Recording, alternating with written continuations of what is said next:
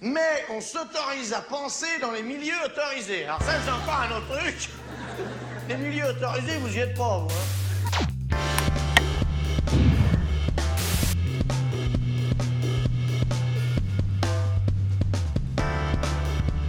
Bonjour à tous, merci d'être avec nous pour ce numéro euh, de On s'autorise à penser. Nous avons le grand honneur aujourd'hui de recevoir aux médias Étienne Balibar. Merci Julien Terry, mais l'honneur est pour moi, vous savez, c'est pas une clause de style. Euh, je ne vais pas euh, prendre beaucoup de temps pour présenter Étienne Balibar. Euh, je vais peut-être me limiter à, quelques livres. bien sûr. vous au minimum. Lire Le Capital en 1965.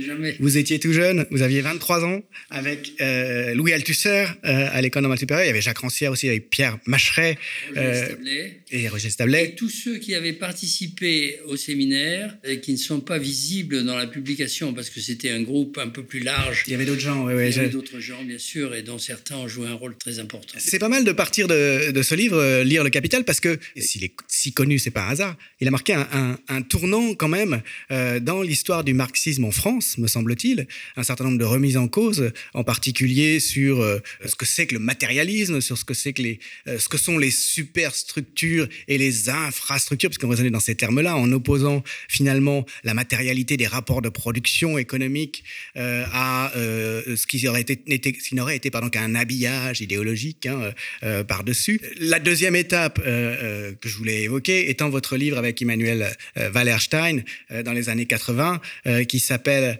euh, race, nation, classe, euh, les identités ambiguës, et euh, on voit bien, c'est nettement après, hein, plus d'une vingtaine d'années après lire Le Capital, que votre focal a changé. On en arrive aujourd'hui, c'est pour ça que, que, vous êtes là, avec un recueil d'articles qui est le troisième recueil de vos divers écrits, qui s'appelle Cosmopolitique, des frontières à l'espèce humaine, Qu'est-ce que c'est qu'une politique mondiale? Qu'est-ce que c'est qu'une une cosmopolitique? Et comment est-ce qu'on euh, en arrive finalement d'une remise en cause euh, du matérialisme marxiste traditionnel euh, jusqu'à jusqu'à la cosmopolitique? C'est pas par esprit de contradiction, mais j'aurais envie de prendre tout de suite le contre-pied de ce que de ce que vous venez de dire. C'est-à-dire qu'en un sens, s'il y a une pensée du politique et de la politique, on pourra revenir sur cette nuance, bon, qui s'est d'emblée euh, conçu dans une perspective cosmopolitique, hein, on pourrait dire que c'est le marxisme. Euh, ce qui fait que d'ailleurs, euh, dans le recueil, j'ai été amené à consacrer à nouveau, dans la première partie, quelques développements philologiques et, philosophiques à l'héritage du marxisme. Bon, il y a à ça une raison euh, massive que tout le monde connaît, qu'il est bon de rappeler, mais sur laquelle je pense aussi qu'il faut se pencher de façon critique, c'est inévitable, qui est l'internationalisme de Marx. Bon, hein, bon. Alors évidemment, le, grand point de repère, euh, c'est euh, la célèbre formule de la fin du manifeste communiste, écrit avec Engels, etc., publié à la veille des révolutions de 1848, prolétaires de tous les pays, unissez-vous. Bon, si on, on, pourrait dire, bon, bah, c'est c'est la, la, définition même d'une cosmopolitique. Et d'ailleurs, le, tout le corps du texte euh, vient à l'appui de cette, euh, de cette lecture en expliquant que euh, le capitalisme ou le mode de production capitaliste, etc., bon, qui s'est emparé du monde en quelque sorte dans la lancée des deux grandes révolutions, ça c'est vraiment l'idée centrale du manifeste de la fin du XVIIIe siècle, du début XIXe, qui forme pas une, une, unité sans faille, mais quand même une, une totalité organique aux yeux de Marx, c'est-à-dire les, révolutions démocratiques dites bourgeoises, la révolution française, etc. Puis la révolution et, puis la révolution industrielle. Bon, tout ça lance un processus décrit en termes euh, quelquefois pas euphoriques, mais enfin emphatiques, on pourrait dire, euh, par Marx, de, de, mondialisation du monde, pour parler comme, euh, comme le front des philosophes contemporains, comme Jean-Luc Nancy.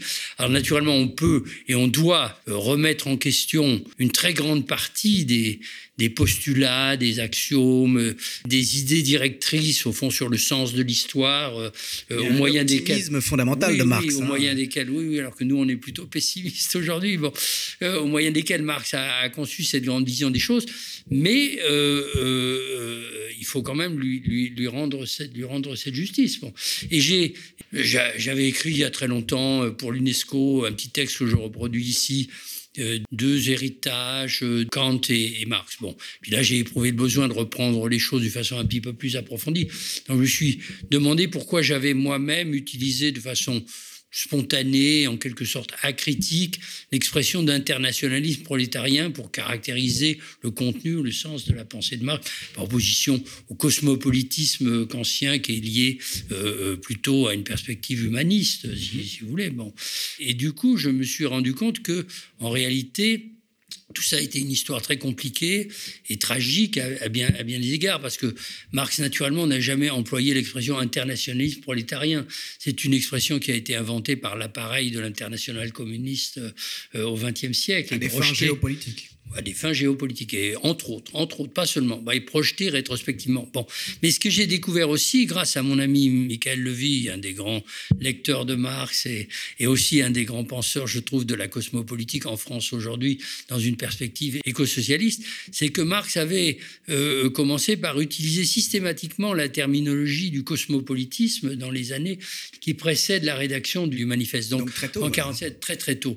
Donc finalement, si vous voulez, euh, il se produit une sorte de scission ou de faille à l'intérieur de la tradition cosmopolitique qui est euh, de l'âge classique, qui est euh, euh, marquée évidemment par le choix de Marx d'inscrire la lutte des classes et le point de vue du prolétariat comme sens révolutionnaire de, l'histoire, à l'intérieur comme une sorte de point d'hérésie, on pourrait dire, c'est une expression que, j'aime bien, venue de Foucault, à l'intérieur de cette tradition cosmopolitique. Et aujourd'hui, évidemment, le problème, pour toutes sortes de raisons, et pas seulement les raisons immédiates liées à la pandémie que j'essaie d'évoquer dans la dernière partie de mon livre, ou à la guerre à laquelle j'avais consacré plusieurs essais que j'ai repris ici à l'époque de l'invasion américaine de l'Irak et qui maintenant revient nous frapper en pleine figure.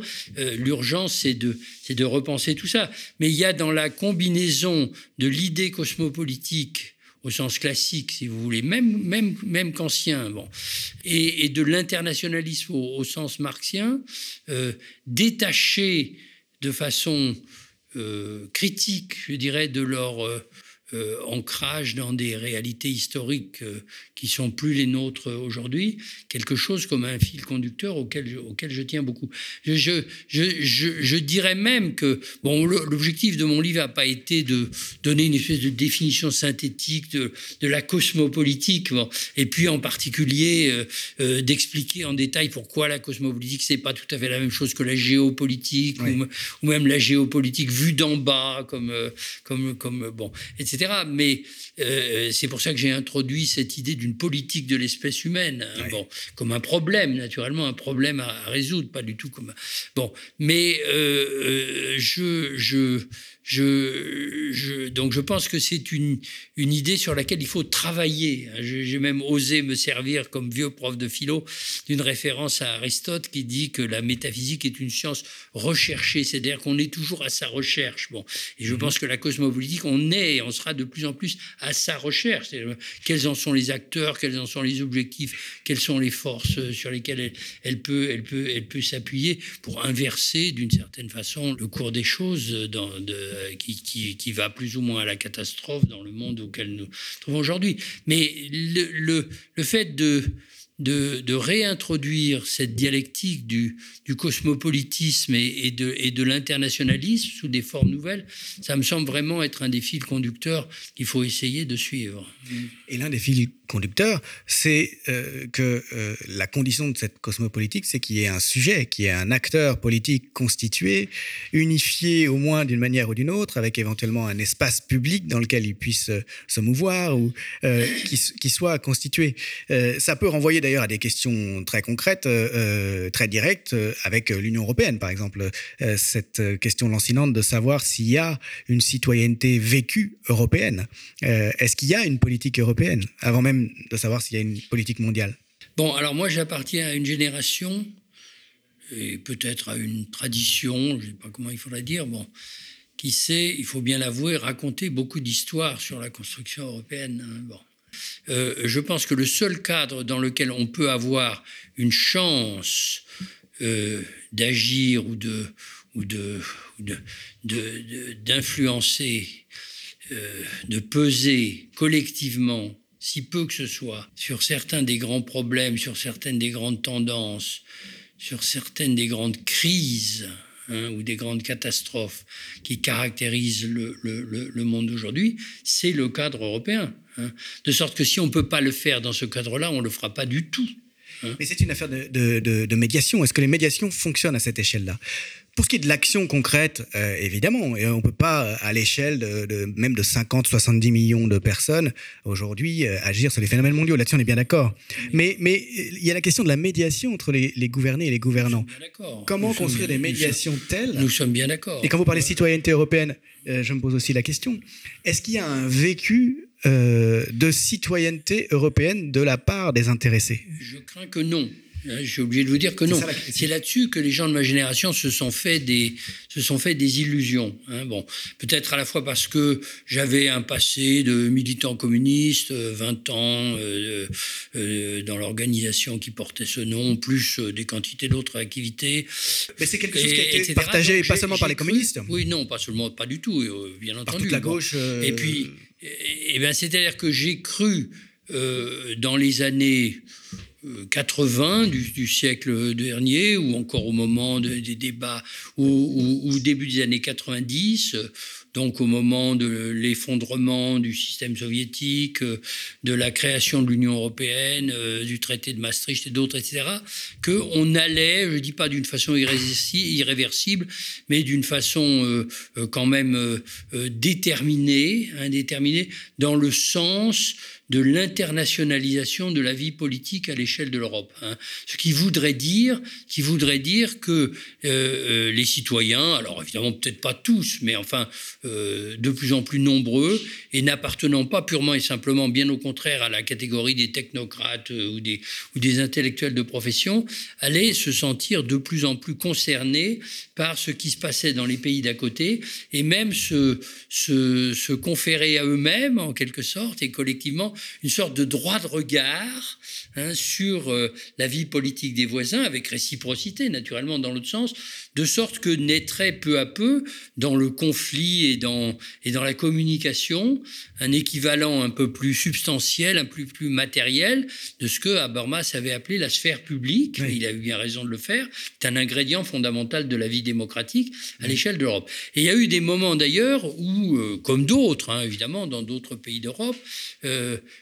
j'ai pensé qu'on on, s'en approchait, Par, en particulier quand il se produisait dans des pays voisins des événements dont il était clair qu'ils avaient du retentissement chez nous. Hein. Par exemple, Syriza en Grèce, plus toute la, la, crise qui a, qui a, suivi, je me suis dit, les citoyens européens ne peuvent pas ne pas se sentir concernés, et je l'ai écrit d'ailleurs en collaboration avec euh, Sandro Mezzadra, un ami italien, et Frieder Wolf, un ami allemand. On a, on a, on a, on a écrit plusieurs textes là-dessus. Les citoyens européens sont directement concernés par la façon dont l'Union européenne est en train de traiter la tentative grecque de desserrer le, le lasso. Euh, On est en 2015, c'est un moment absolument, c'est un tournant. 2015, Et je dis pas que ça s'est pas du tout produit, hein. je dis pas que c'est pas, mais c'est quand même resté très en deçà de ce qui aurait été nécessaire pour infléchir le cours des choses. On peut rappeler qu'il c'était la gauche au pouvoir en France à ce moment-là, et, que, euh, et que euh, cette gauche au pouvoir a été la, première à étrangler Syriza. D'autres exemples, il y a eu aussi évidemment Podemos, des tas de choses comme ça. Enfin bon, donc je dis pas que les germes n'existent pas, mais c'est clair que les obstacles euh, sont pour l'instant du moins plus forts. Et en ce moment, il se passe quelque chose qui est désastreux, euh, euh, je pense, de ce point de vue, et qui nous ramène à l'immédiat de la, la, conjoncture dans laquelle nous nous trouvons aujourd'hui. C'est que l'Europe en tant que telle est plus que directement concernée par la guerre qui se déroule entre l'Ukraine et la Russie et dans laquelle nous sommes partie prenante. Je ne pas raconter l'histoire, on l'a fait, la guerre. Hein, bon, toutes sortes de façons hybrides, etc. Bon. Donc, et, je, je pense qu'on ne peut pas ne pas la faire, car c'est bien notre sort et notre avenir euh, qui, qui se joue d'une certaine façon. En plus, il y, a une, il y a des questions relatives à la démocratie qui ne sont pas exactement celles de la médiation ou de la représentation que vous évoquiez tout à l'heure, que je prends tout à fait au sérieux, mais qui m'obsèdent de plus en plus depuis quelques jours ou quelques semaines, quand je me demande quel est le le dilemme devant lequel se trouvent en quelque sorte les Ukrainiens. Bon, ils n'ont pas la possibilité de devenir une nation indépendante, isolée du reste du monde. Il va falloir qu'ils euh, soient, je ne dis pas absorbés, mais euh, intégrés, soit d'un côté, soit de l'autre. Et d'un côté, vous avez la forme empire qui tente une sorte de retour euh, euh, caricatural, mais, mais aussi, bon, il faut essayer de comprendre les, les raisons, dans la forme du régime poutinien. Et de l'autre, vous avez la fédération européenne. Bon. Et je me dis de plus en plus, parce qu'au fond, depuis toujours, je suis un lecteur et un admirateur d'Altiro Spinelli, des inventeurs, qui étaient des communistes d'ailleurs, un, des pères de l'Europe. Hein. un des pères de l'Europe. de l'idée fédéraliste européenne, pas l'idée néolibérale, mais euh, bon, à l'époque de la résistance. Et, donc, je, je, me dis que l'idée fédérale est, est, une composante très importante de la pensée, de la pensée démocratique. Donc, je pense qu'il faut voir là-dedans, euh, virtuellement au moins, quelque chose qui peut faire la force de l'Europe dans le monde d'aujourd'hui. Mais ce qui est en train de se passer, c'est que la guerre prend l'Europe en otage Hein, que la guerre prend l'Europe en otage et que ce qui va en résulter dans l'immédiat, outre des conflits internes euh, peut-être, c'est une militarisation, euh, une euh, hiérarchisation, une subordination à une alliance militaire internationale, etc. Donc l'Europe est, dont, dont, on nous dit qu'elle se renforce dans, cette guerre, à mon avis, est plus en danger que jamais d'être coupé de la, de la, vie et des aspirations de ses citoyens. C'est un autre aspect de la constitution de ce, sujet politique euh, supranational, celui de la souveraineté et des moyens de la souveraineté, euh, qui par définition sont militaires, puisque la souveraineté, c'est la capacité euh, de dire le droit en dernier recours et de ne se voir rien imposer par qui que ce soit. c'est disposer de soi-même. J'entends en vous le spécialiste du, du théologico-politique médiéval. De fait, la souveraineté, c'est être, c'est juger tout le monde et n'être jugé par personne. Donc, c'est avoir les moyens, la force suffisante. Est-ce que le euh, légibus solutus oui, celui qui euh, est certainement. le souverain et celui, bon, Carl Schmitt a théorisé ça, qui est délié de l'obéissance euh, au, À qui que ce soit. Hein, comment? Ah, C'est qui est le délié de, de, Vous savez, je ne sais pas si on va embêter les, auditeurs avec tout ça, mais j'ai découvert une chose euh, étrange dans ma propre euh, biographie intellectuelle de ce point de vue. C'est que vous avez cité gentiment tout à l'heure euh, Lire le Capital et puis plus tard Race, Nation, Classe. Mais entre les deux, j'avais écrit un autre livre. Je n'ai écrit plusieurs, mais c'était un livre sur la dictature du prolétariat. J'avais publié en 1976 parce que j'étais à l'époque encore membre du Parti communiste, très lié avec Althusser. Le Parti communiste français avait décidé de se débarrasser de la dictature du prolétariat mhm. parce que ça cadrait pas avec le discours de l'eurocommunisme il avait abandonné son programme. Voilà, bon. Et alors, nous, comme des intellectuels dignes de ce nom, et puis aussi parce qu'on était des léninistes convaincus, on avait trouvé ça scandaleux. Et donc, j'avais écrit un livre pour protester. Alors, j'avais euh, potassé, euh, évidemment, l'histoire euh, du, de, de l'idée de dictature du prolétariat dans la tradition marxiste.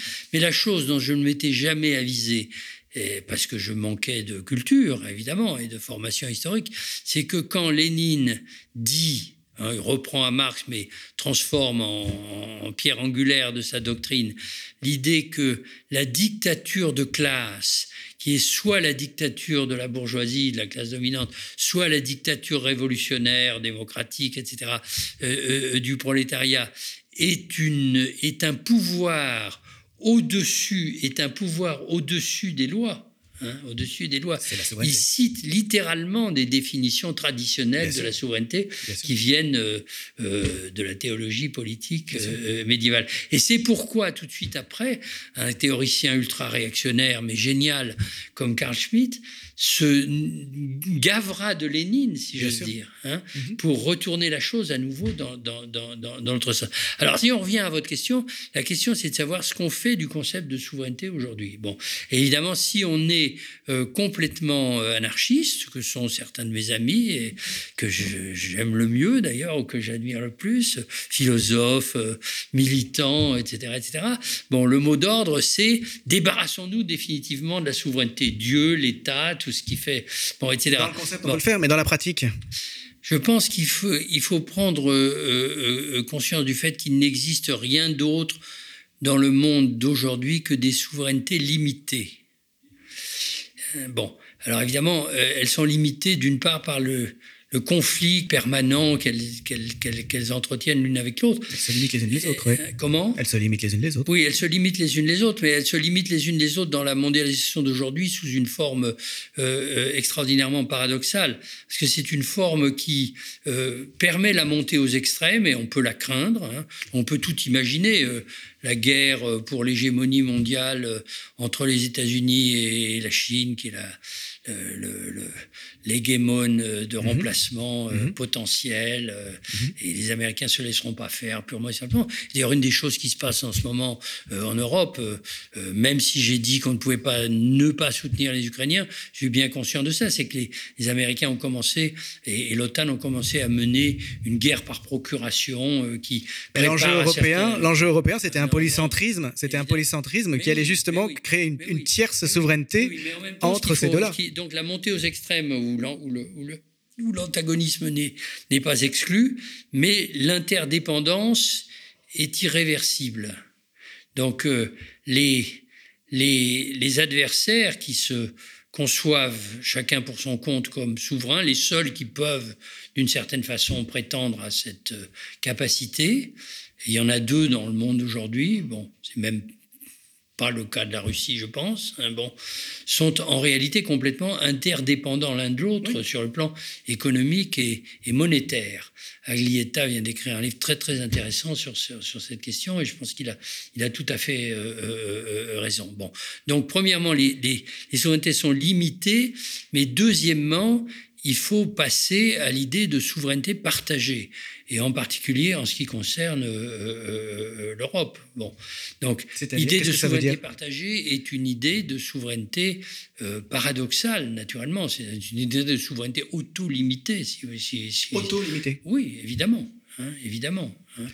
Mais, c'est, par exemple, quand euh, le président de la République française nous dit euh, il faut euh, une souveraineté européenne en matière de santé ou de, ou de ressources énergétiques. Bon, ça veut dire quoi une souveraineté européenne? Ça veut dire la souveraineté d'un super-État européen? Il n'y croit pas lui-même. Hein, bon. Et on a fini par comprendre, même et surtout moi qui suis un fédéraliste européen convaincu, hein, c'est une idée, une question qui remonte d'ailleurs euh, à très, à très loin, que la formule du, super-État n'est ni viable ni acceptable par les, par les, par les populations hein, ou par les traditions euh, nationales, ni efficace euh, sur le plan de la gestion ou de la politique commune. Donc ce qu'il faut, c'est un cadre de négociation permanente, de confrontation des intérêts, et comme vous le disiez tout tout à l'heure, ce qui fait cruellement défaut évidemment dans l'Europe euh, euh, d'aujourd'hui, de représentation suffisamment réelle des, des, des, des, intérêts et des convictions des, populations pour qu'il n'ait pas le sentiment d'être purement et simplement les jouets d'une technostructure euh, toute puissante sur laquelle ils n'ont aucun contrôle. Mais ce que vous décrivez là, ça fait beaucoup penser à, la vieille idée des États-Unis d'Europe qui remonte à, à, Victor Hugo, c'est-à-dire à la fois un ancrage local du gouvernement et en même temps euh, une unification fédérale qui soit respectueuse, qui soit à la fois euh, dotée d'une puissance euh, effective d'agir et respectueuse des, entités locales. J'ai employé l'expression de pseudo-fédération, de quasi-fédération, etc. Bon. Et puis après, dans un colloque récent qu'a qu pu publier mes amis Ninon Granger et Carlos Herrera, j'ai même été jusqu'à lui reprendre à Carlos l'expression d'étatisme de marché. Bon, mm-hmm. j'ai fait allusion à la formule effrayante dont s'est servi à, Bormas dans un allemand qui que tout le monde peut comprendre même en français post-démocratischer exécutif fédéralismus, un, fédéralisme, euh, un pouvoir exécutif fédéral post-démocratique. Euh, c'est pour ça que je, je dis qu'elle n'est pas fédérale, par, à la fois par défaut et par excès. C'est-à-dire qu'il y a des pouvoirs exécutifs de type technocratique et très profondément soumis naturellement au lobbying des, des puissances euh, économiques qui ont trop de pouvoir, et il y a un défaut manifeste de, de représentation des citoyens eux-mêmes à l'échelon européen, ce qui se traduit en particulier par le fait que le Parlement européen, malgré quelques tentatives ou quelques efforts, est un ectoplasme euh, politique. Mais si on poursuit le parallèle précisément avec les États-Unis, puisque depuis Victor Hugo, c'est un peu le modèle euh, pour faire des États-Unis d'Europe, les États-Unis ont beau être un État fédéral, c'est une nation. C'est une nation qui existe en tant que nation. Euh, euh, il y a une identité euh, états-unienne. Il n'y a pas cette superstructure à, à l'empuissantement politique collectif en Europe. Alors, encore une fois, il me semble que l'actualité fournit une matière à réflexion extraordinaire sur cette, sur cette question. C'est-à-dire que le fédéralisme américain, il est manifestement entré dans une crise qui est tellement profonde hein, que l'issue en est inconcevable sans, j'en ai peur, enfin il faut à la fois les espérer et les redouter, des, affrontements et des, bouleversements qui vont, être très, qui vont être très violents. Donc ça pose la question de savoir quelles sont les forces et quelles sont les faiblesses du fédéralisme américain et dans quelle mesure une réflexion sur le fédéralisme européen potentiel, je dirais, ou, à l'état euh, virtuel dans, nos institutions actuelles, doit et peut s'inspirer de cette, de cette leçon historique. En tout cas, les États-Unis, euh, si euh, travailler soit-il euh, par euh, des convulsions internes, des dangers euh, ils agissent comme acteurs politiques. Et si on en reste à cette question, à cette utopie ou à cette, cette, cet horizon qui est celui d'une Europe euh, qui puisse être une tierce puissance et une vraie puissance, et c'est d'autant plus pressant qu'il y a cette guerre en Ukraine en ce moment à nos portes, euh, il faut peut-être se poser la question de savoir quels sont les moyens matériels de, de, de, de création d'un sujet politique européen. Oui, oui, oui. oui. Mais le livre que j'ai écrit, bon, il, a un pied dans la politique et dans un certain nombre d'expériences de la, de la période passée, euh, dont j'ai été le spectateur ou indirectement le participant, comme d'autres de ma génération, et un pied dans la spéculation philosophique. Alors au niveau de la spéculation philosophique, et j'ai beau avoir fait mes études avec Althusser, ici je me tourne vers un autre marxiste qui en était d'une certaine façon l'antithèse euh, à l'époque de ma jeunesse, mais qui est quand même une immense source d'inspiration. Il y a euh, la théorisation du sujet euh, universel, si vous voulez, de la, de la, de la politique révolutionnaire chez Lukács, hein, le fameux sujet-objet de la, de la politique universelle. Bon, dans mon livre, j'ai dit, euh, je me suis inspiré, d'ailleurs, cette idée revient chez un certain nombre de penseurs contemporains très intéressants. Dipesh Chakrabarti, le mmh. théoricien de la provincialisation de l'Europe, mais qui vient maintenant d'écrire ce livre sur les climats de l'histoire, qui affronte la question du sujet politique dans la euh, crise, euh, dans la catastrophe environnementale. Bon, son idée centrale, c'est que on ne peut pas s'en sortir si on a une chance de s'en sortir, s'il n'émerge pas quelque chose comme un sujet collectif à l'échelle mondiale. Donc, c'est l'espèce humaine, d'une certaine façon. C'est pour ça que j'ai consacré des développements à la question de savoir ce que nous entendons par espèce humaine, comment il faut essayer de la redéfinir. Je me suis frotté un peu au discours de certains théoriciens de la biopolitique qui nous, qui nous, qui nous entourent, etc. Bon, mais ce qui est apparu aussi, si vous voulez, c'est que le sujet, euh, dans ce sens, philosophiquement un peu, un peu, un peu spéculatif. Bon, hein, euh, c'est pas quelque chose, non seulement c'est pas quelque chose qui existe déjà, et c'est même pas du tout quelque chose dont l'existence soit garantie. C'est quelque chose euh, dont on peut essayer de concevoir la possibilité et de hâter la réalisation dans la mesure où on affronte un certain nombre de contradictions et même de scissions très profondes qui affectent l'espèce humaine en tant que telle. Hein. Bon, c'est pour ça que j'ai pris l'exemple de la déclaration du euh, directeur de l'OMS, euh, Dr Ghebreyesus, au moment de la euh, crise du Covid qui est juste derrière nous et qui continue d'ailleurs. Hein, bon, quand il a fait cette déclaration frappante et terrible d'une certaine façon, la façon dont les vaccins sont aujourd'hui monopolisés par les pays du Nord, hein, par une sorte de concertation entre les États les plus riches et les grandes firmes pharmaceutiques, aboutit à un apartheid vaccinal mondial. Donc, sautons quelques intermédiaires, c'est prendre en, en considération le fait qu'il n'y a pas seulement des divisions raciales, des héritages de la colonisation, etc., qui divise le nord et le sud, l'espèce humaine contre elle-même. Il y a une espèce de recréation permanente, biopolitique, si vous voulez, au sens de Foucault, des divisions raciales ou des, des, à, à l'intérieur de l'espèce humaine. Bon, mais il y en a d'autres. Hein, il y en a d'autres. Le sujet, on pourrait dire. Euh, euh, universel dont nous avons potentiellement besoin pour affronter ces problèmes proprement cosmopolitiques, il se construit ou il ne se construit pas selon que ces contradictions sont véritablement affrontées ou non. Mais ça, ça oblige à passer, je m'excuse si je parais un tout petit peu long, mais à, à, un autre, un aspect corrélatif de la question que je ne mettrai pas sous la, catégorie du sujet qui est trop spéculatif de ce point de vue, mais sous celle de l'acteur ou de l'agence. Hein, intelligence, comme on dit en anglais, Capacité pas dire d'agir. la capacité d'agir, la capacité d'agir. Bon, quelles sont les capacités d'agir dont on peut dire qu'elles ont une dimension cosmopolitique dans, dans, dans, dans, dans le monde d'aujourd'hui? Alors naturellement, il y a toutes sortes de réponses possibles, mais euh, euh, il y en a une qui pourrait consister à désigner des porteurs, hein, d'une certaine façon. Et alors, il euh, ne faut pas tracer une croix définitive sur le prolétariat, mais c'est pas le plus évident des porteurs d'une capacité d'agir cosmopolitique dans le monde d'aujourd'hui, pour des raisons qui tiennent en particulier à la façon dont s'est creusé le fossé entre les, les immigrés et les nationaux, les travailleurs du Nord et les travailleurs du Sud. Mais les féministes, par exemple, dans un certain nombre de, pays d'aujourd'hui, euh, pas seulement en Amérique latine, sont de, bons, sont de bonnes candidates, comme on dirait en franglais, euh, au rôle de porteur d'une certaine capacité d'agir cosmopolitique. Alors moi, j'ai été euh, guidé euh, dans, dans, dans, dans, les propositions que j'ai faites dans le livre par d'autres expériences, en particulier que, je ne veux pas considérer comme formant le tout de notre monde d'aujourd'hui, mais auquel j'attache quand même beaucoup d'importance, qui concerne euh, la solidarité avec les, les migrants, les réfugiés euh, et la et la possibilité de leur reconnaître euh, pratiquement euh, une sorte de droit de regard sur les politiques dont ils sont eux-mêmes les,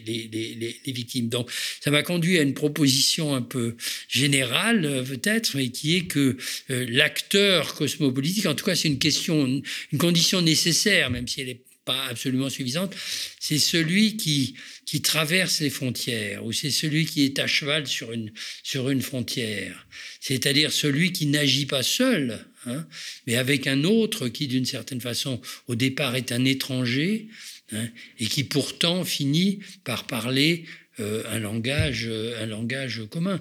D'où l'importance de la question de la traduction. Hein, bon. Euh, c'est pour ça que quand, si on revient pour une seconde à ce que vous disiez du fédéralisme, j'ai eu tendance à penser pendant longtemps, comme d'autres, que le plurilinguisme euh, de, de, la société civile européenne de, de, la civilisation européenne était un des obstacles qu'il fallait essayer tant bien que mal de surmonter pour créer quelque chose comme un citoyen euh, à l'échelle de l'Europe. Je me souviendrai toujours d'ailleurs d'une discussion, c'était très drôle, euh, sur le, le cosmopolitisme et sur l'Europe que j'avais eu il y a des années et des années avec Régis Debray, je pense que tout le monde voit qui est Régis Debray. Bon, Régis Debray n'est pas un nationaliste simpliste, c'est quand même un défenseur euh, mm -hmm. euh, confirmé de l'idée de souveraineté mm -hmm. bon, et euh, de l'importance des frontières en tant que barrière qui protège, hein, mm -hmm. d'une certaine façon. Bon.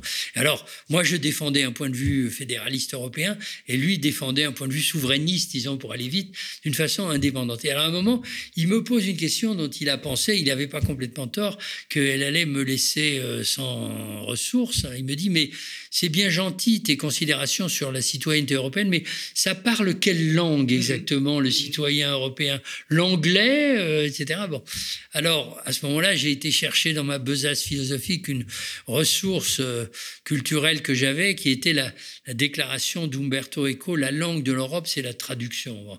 Et je lui ai dit, la langue de l'Europe, c'est la traduction.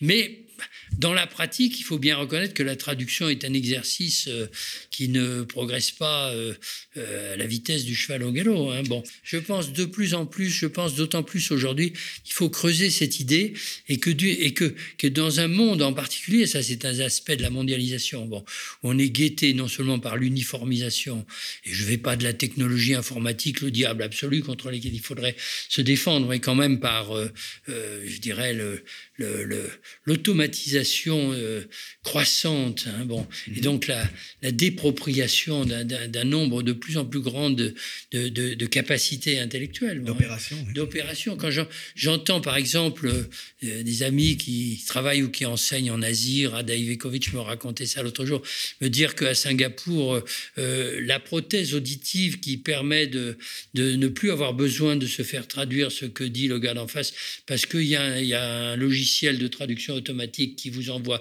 une traduction simplifiée euh, en temps réel, etc. Alors, euh, bon, je suis un vieux, moi, je, je trouve ça terrifiant d'une certaine, d'une certaine façon, parce que je, je, vois aussi quel est le type de, de simplification. De formatage euh, absolu. Et de, et de formatage au, auquel ça conduit. L'absence de pensée, l'absence de pensée dans Donc, la langue.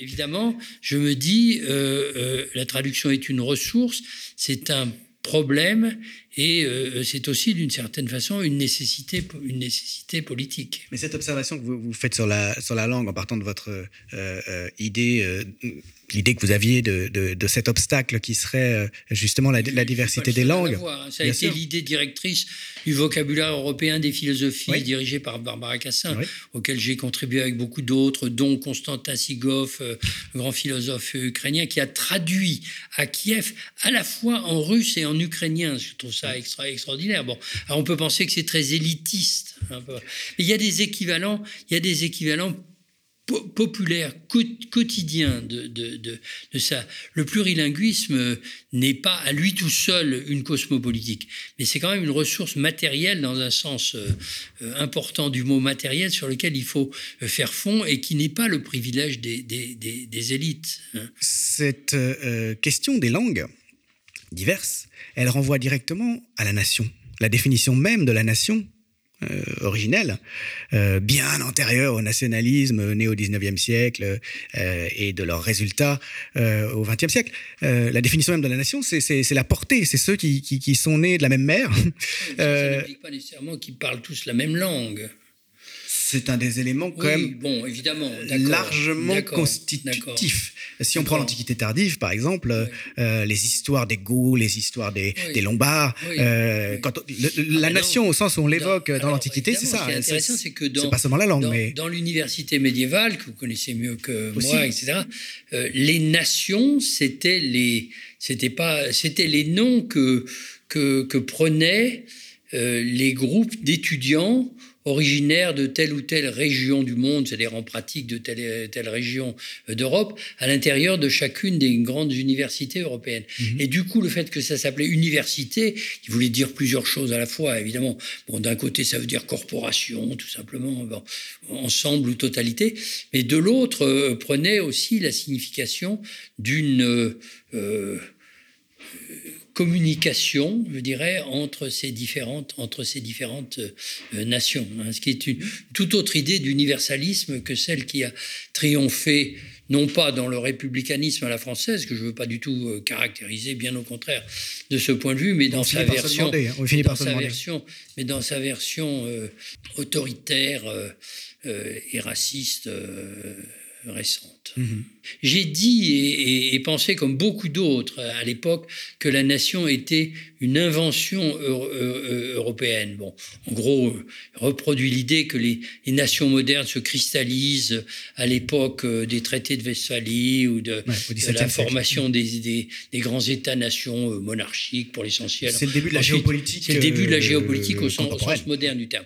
Et du coup, évidemment, ça entraîne une conséquence très importante qui est que, au moins pour ce qui concerne l'ouest de l'Europe, mais bon, euh, les États-nations sont en même temps des empires, rivaux les uns des autres, hein, et par conséquent, le nationalisme, comme vaste problème, plein de contradictions, euh, n'est jamais séparable de l'impérialisme. Hein, bon, bon, et tout ça, qui, qui, cherche à s'étendre au détriment les unes des autres. Bon, et du coup, évidemment, l'idée que j'ai euh, contribué à propager avec d'autres, encore une fois, c'est pas du tout mon invention, c'est que la forme nation inventée par l'Europe à l'âge classique a été ensuite appropriée en quelque sorte par le reste du monde et exportée partout dans le reste du monde, en même temps d'ailleurs que l'idée de frontière au sens euh, moderne du terme, comme un tracé qui délimite deux souverainetés euh, euh, indépendantes l'une de l'autre. Mais plus la question revient au premier plan, apparaît névralgique, euh, plus il apparaît aussi que la question de l'Empire euh, n'appartient pas purement et simplement au passé, plus je me pose la question, et j'aimerais poser aux historiens la question de savoir quels sont les prototypes anciens de l'idée nationale. Hein.